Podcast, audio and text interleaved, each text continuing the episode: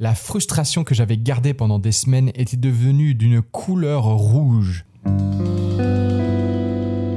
Bienvenue, bienvenue, bienvenue sur La foi ou. Je, je sais pas pourquoi, je commence à me faire vraiment des intros de plus en plus pourries. N'hésitez pas à me le dire. Mais comment me direz-vous? Eh ben, nous avons mis justement en place sur Telegram, oui, oui, on a arrêté WhatsApp, nous aussi, un groupe exprès pour cela. L'adresse était .me slash parlonspeda. Aujourd'hui, je veux vous parler de la fois où j'ai gueulé sur des animes. Et oui, on peut croire comme ça qu'avec mon ma voix douce et euh, suâtre, j'aurais tendance à ne jamais crier sur qui que ce soit, et pourtant cela m'est déjà arrivé. Cela fera directement écho aussi à la fois où je sentais que je n'avais pas tant que ça de pouvoir quand j'étais directeur. Alors cette fois-ci, j'étais un directeur sur une classe de découverte. J'avais 8 animateurs animatrices pour 60 enfants. Le principe de ces classes de découverte, c'est qu'on travaille avec la même équipe et c'est les groupes euh, scolaires qui changent toutes les semaines. Cela veut dire que par exemple sur une période de deux mois, j'ai une seule équipe de 8 animateurs animatrices, mais par contre on a eu 8 groupes scolaires. La première semaine, j'affiche sur le mur l'important, ce sont les enfants. Alors je n'avais pas fait ça de façon euh, aléatoire, c'est parce que j'avais vu dès les premiers jours que les animateurs animatrices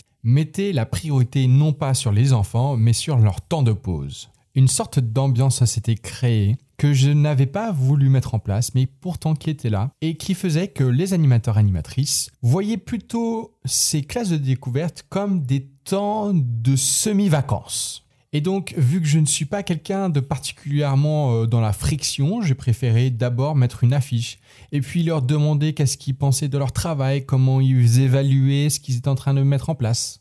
Et pour eux, tout allait bien.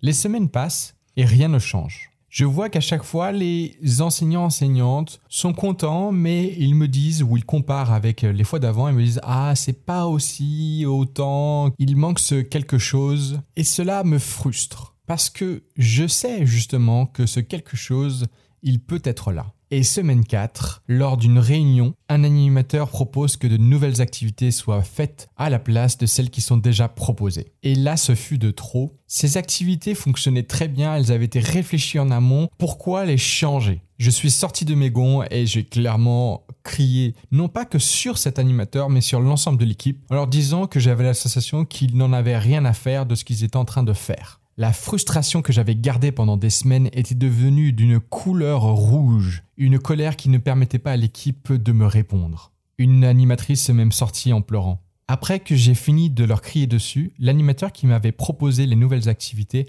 a été des plus intelligents. Au lieu de s'énerver et de me crier dessus en retour, il s'arrêta, me sourit et me dit Hugo, si je te propose ça, c'est justement parce que je suis d'accord avec toi.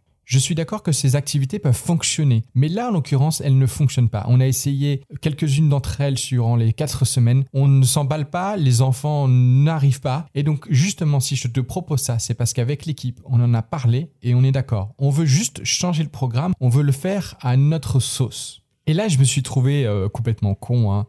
je vais pas vous mentir je me suis rendu compte qu'en fait, les animateurs et animatrices n'étaient pas dans un euh, je m'en foutisme. Ils me donnaient cette impression-là, mais au final, ils n'étaient pas là-dedans. Ils cherchaient tout simplement à faire reconnaître leurs compétences, à trouver leur place au sein de l'équipe. Et donc, suite à cette discussion, nous avons effectivement changé le programme. Je me suis excusé auprès de mon équipe et ça s'est beaucoup mieux passé. Ce que j'ai retenu de tout ça, c'est d'abord qu'un ressenti n'est pas forcément la réalité et qu'il faut communiquer, surtout quand on a un ressenti qui est plutôt négatif, sans y mettre forcément d'émotion, juste une énonciation des faits et l'interprétation que je fais de ces faits. En expliquant bien évidemment que cette interprétation c'est la mienne et que si je communique, c'est justement pour sortir de mon interprétation. J'ai aussi appris que cela ne servait à rien de garder ça pour soi, hein, parce que là, au final, j'ai quand même attendu 4 semaines.